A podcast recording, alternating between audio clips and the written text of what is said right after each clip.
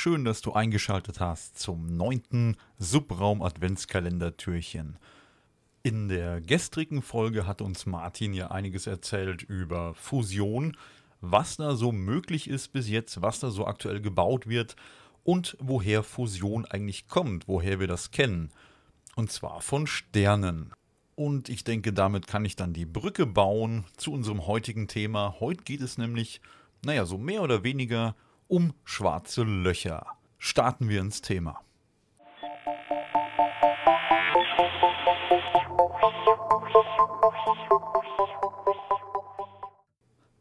Die meisten von euch haben wahrscheinlich Anfang des letzten Jahres das erste Foto eines schwarzen Lochs zu Gesicht bekommen. Ja, ähm, die Teile werden anscheinend jetzt in letzter Zeit immer irgendwie präsenter und, naja, wie soll ich sagen, ähm, naja, die, die Existenz kann jetzt wohl eher bewiesen werden. Ja, und das ist einem deutschen Astrophysiker gelungen und der hat auch gestern dafür den Nobelpreis bekommen. Aber darauf kommen wir gleich. Und zwar möchte ich erstmal grob in der Geschichte einsteigen, wie es jetzt überhaupt dazu kam. Und zwar hat ja damals um 1905 Albert Einstein die spezielle Relativitätstheorie veröffentlicht und circa 1916 die allgemeine Relativitätstheorie. Ja, jetzt ist es so, die spezielle Relativitätstheorie beschreibt das Verhalten von, naja, Zeit und Raum mh, hm, aus dem Betrachtungswinkel eines Beobachters, der sich relativ oder die sich relativ zueinander bewegen und äh, ja, die halt damit zusammenhängenden äh, Phänomene, die dann auftreten. Darauf aufbauend führt die allgemeine Relativitätstheorie unter anderem noch die Gravitation auf eine Art Krümmung von Raum und Zeit zurück, die unter anderem durch die, naja, in dem Szenario beteiligten Massen dann verursacht wird. Naja, und eben aus diesen Gleichungen dieser allgemeinen Relativitätstheorie lässt sich dann wohl die Existenz solcher ja, punktförmiger Singularitäten herleiten, in denen dann Strahlung und Materie ja, quasi im Nirvana verschwinden würden. Allerdings konnte sich Einstein das zu diesem Zeitpunkt wohl selber gar nicht vorstellen und für ihn war das ja im Prinzip eine Abnormität und er wollte das eigentlich widerlegen. Ja, und wie wir jetzt alle dann ein paar Jahre später wissen, gibt es schwarze Löcher. Und ja, damit würde ich sagen, starten wir dann jetzt auch wirklich durch zu dem eigentlichen Thema der Sendung.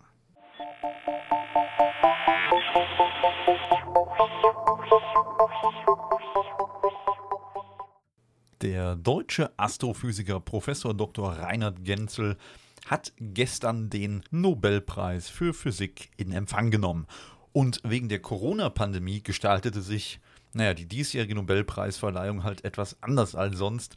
Die Preisträger und Preisträgerinnen ähm, ja, reisten nicht wie sonst üblich nach Stockholm, sondern bekamen ihre Auszeichnung in ihrem Heimatland verliehen. Ja, der äh, Physik-Nobelpreisträger Professor Dr. Reinhard Genzel erhielt die Auszeichnung in der Münchner Staatskanzlei. Allerdings wurde hier wohl auch schon bekannt gegeben, dass die Nobelpreisträger dann nächstes Jahr, sofern möglich, dann wohl auch nach Stockholm fahren können.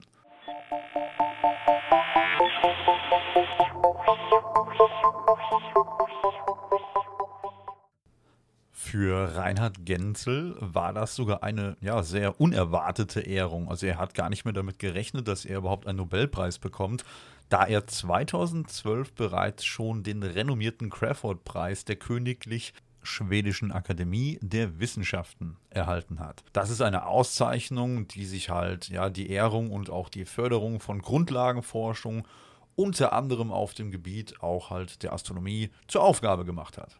Ja, und hier sagte Reinhard Genzel auch selber, ja, wenn man den bekommt, dann ist man eigentlich aus dem Rennen ja, um, um die Nobelpreise. Und ja, er hat einfach gar nicht mehr damit gerechnet, dass da nochmal irgendwie was käme.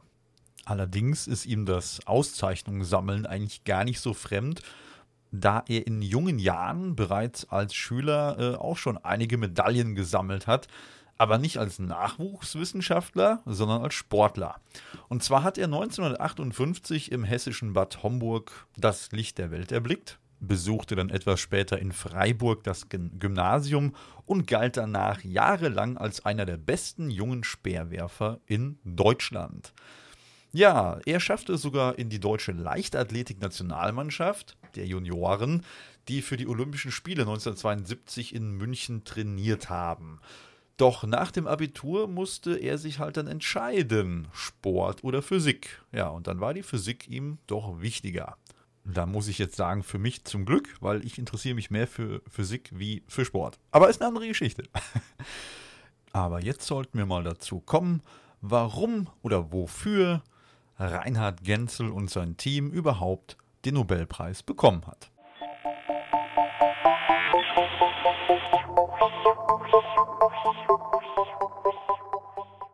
Das Team für den Physik-Nobelpreis im Jahr 2020 besteht im Prinzip aus drei Leuten. Und zwar ist da zum einen der Brite Roger Penrose, dann die US-Amerikanerin Andrea Gass und natürlich auch unser deutscher Reinhard Genzel, der unter anderem auch Direktor des Max-Planck-Instituts für extraterrestrische Physik in Garchingen ist. Aber jetzt gibt es natürlich keinen Physik-Nobelpreis für äh, so ein tolles Dreiergespann oder weil die drei so nett sind, sondern nein, weil sie wirklich über Jahrzehnte harte Arbeit geleistet haben. Und zwar, ähm, ja, sie haben Sagittarius A-Stern gefunden. Was ist denn das jetzt? Ah, gut, der Titel vom, von dieser Podcast-Episode verrät es natürlich. Es ist ein supermassereiches schwarzes Loch und zwar im Zentrum unserer Heimatgalaxie. Ja, jetzt kann man sich unsere Milchstraße so vorstellen. Es ist eine, eine ja, sogenannte Balkenspiralgalaxie, die natürlich voller Sterne ist. Das ist das, was wir so teilweise oben am Himmel sehen, wenn es dunkel ist und nicht bewölkt.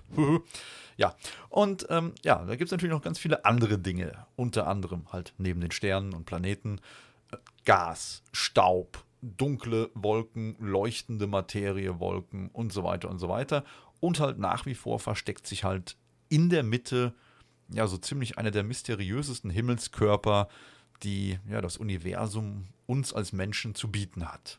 Nämlich halt dieses besagte supermassereiche schwarze Loch.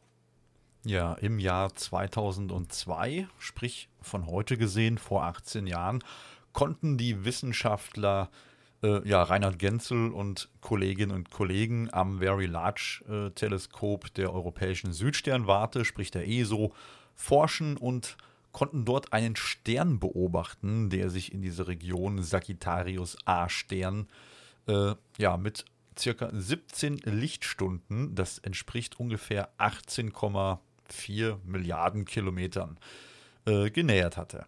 Ja, die Forscher konnten bei ihren Beobachtungen eine ja, ziemlich plötzliche Kehrtwendung des ja, circa 15 Sonnenmassen schweren Sterns mit dem Namen S2 oder auch S0-2 erkennen.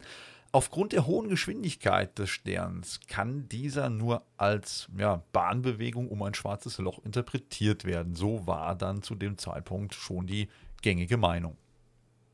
Das lateinische Wort Sagittarius steht übrigens für unser deutsches Wort Schütze.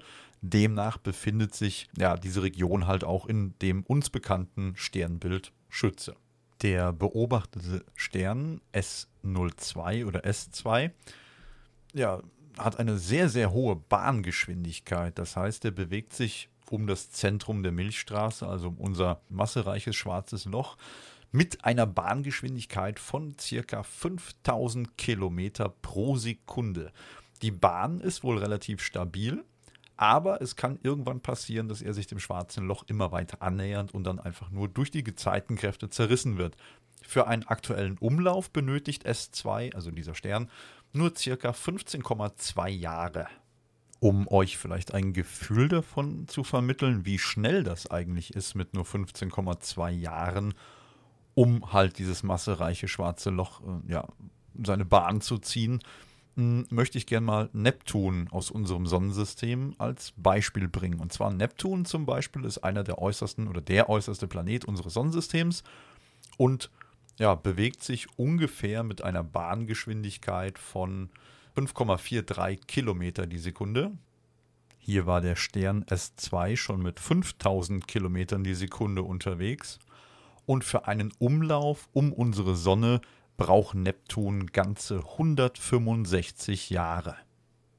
Wow, der Stern ist wirklich flott unterwegs. Ja, und ebenso wie dieser superschnelle Stern S2 wurden natürlich auch noch etliche andere Sterne beobachtet, unter anderem mit dem kryptischen Namen S62. Dann gibt es noch den S4714 und den S4711 unter anderem und noch so ein paar andere. Ähm, ja, und die haben sich dann wohl auch schon ja, für den Namen qualifiziert Squeezar oder Sternentyp Squeezar. Ja, der wurde wohl irgendwie vor 20 Jahren schon mal vorgeschlagen.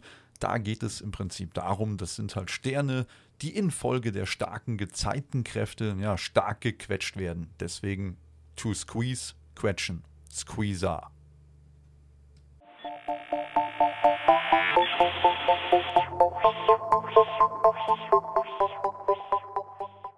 Kommen wir nun zu der Beobachtungstechnik.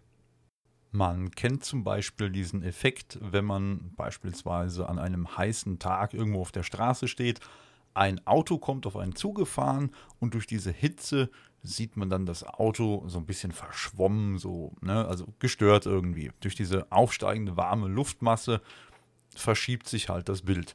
Und sowas passiert halt auch in der, generell in der Optik, in der Astronomie. Durch unsere Erdatmosphäre ist halt ziemlich schwierig, naja, in den Himmel zu schauen. Und die Signale, die dort kommen, die kann man sich dank einem System, das 19, ja, so ungefähr in den 1990er Jahren dann in den zivilen Einsatz gekommen ist, sozusagen wieder gerade biegen.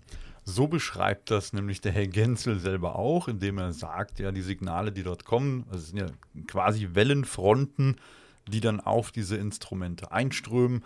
Und da gibt es dann die sogenannte adaptive Optik. Und diese adaptive Optik, die hat zum Beispiel solche ja, deformierbaren Spiegel unter anderem. Und die können sich halt an die mh, hm, Gegebenheiten anpassen und ja, wie sagt er so schön, biegen das Signal im Prinzip wieder gerade und leiten das dann durch einen Computer, der das in Anführungsstrichen nochmal schön rechnet und jagt es dann in eine hochauflösende Kamera. So in etwa kann man sich das vorstellen. Und eben mit dieser Beobachtungstechnik ist es dann halt über etliche Jahre gelungen, unter anderem so Sterne wie den eben genannten S2 zu beobachten, der halt das supermassereiche schwarze Loch auf einer Rosettenbahn ja umrundet und ja, damit hat man dann eben Einsteins Theorie quasi bestätigt. Ja, ich weiß, Theorien kann man nicht bestätigen, man kann sie theore theoretisch nur falsifizieren. Aber ihr wisst schon, was ich meine. Zudem hatte Reinhard Genzel auch noch gesagt, dass er halt am liebsten wirklich mit den ESO-Teleskopen arbeiten würde. Die stehen halt in der Atacama-Wüste und ähm, ja, die bieten einfach die bestmögliche Beobachtungssituation. Also noch viel besser wie das, was die USA zu bieten hat.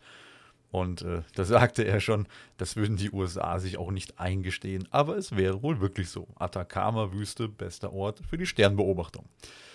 Ja, ähm, dann das VLT, Very Large Teleskop. Ähm, ja, da geht es halt darum, dass gewisse Teleskope in einem Array zusammengeschaltet werden und man erzeugt quasi mit vielen Einzelteleskopen ein großes Teleskop. So kann man sich das in etwa vorstellen. Aber damit es jetzt nicht zu technisch wird und wir wollen ja auch irgendwo ja, Herrn Genzel irgendwie noch auch von hier aus beglückwünschen natürlich. Hm, ich habe da noch etwas Schönes gefunden.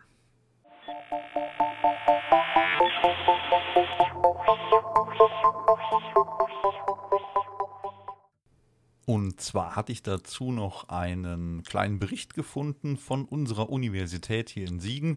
Dort gratuliert der Physikprofessor Dr. Thomas Mannel seinem Kollegen vom Max-Planck-Institut in München. Unter anderem sagt er dann sowas wie Einsteins Relativitätstheorie sagt diese Objekte zwar voraus, aber der direkte experimentelle Nachweis ist erst viel später gelungen. Genau, das ist jetzt passiert.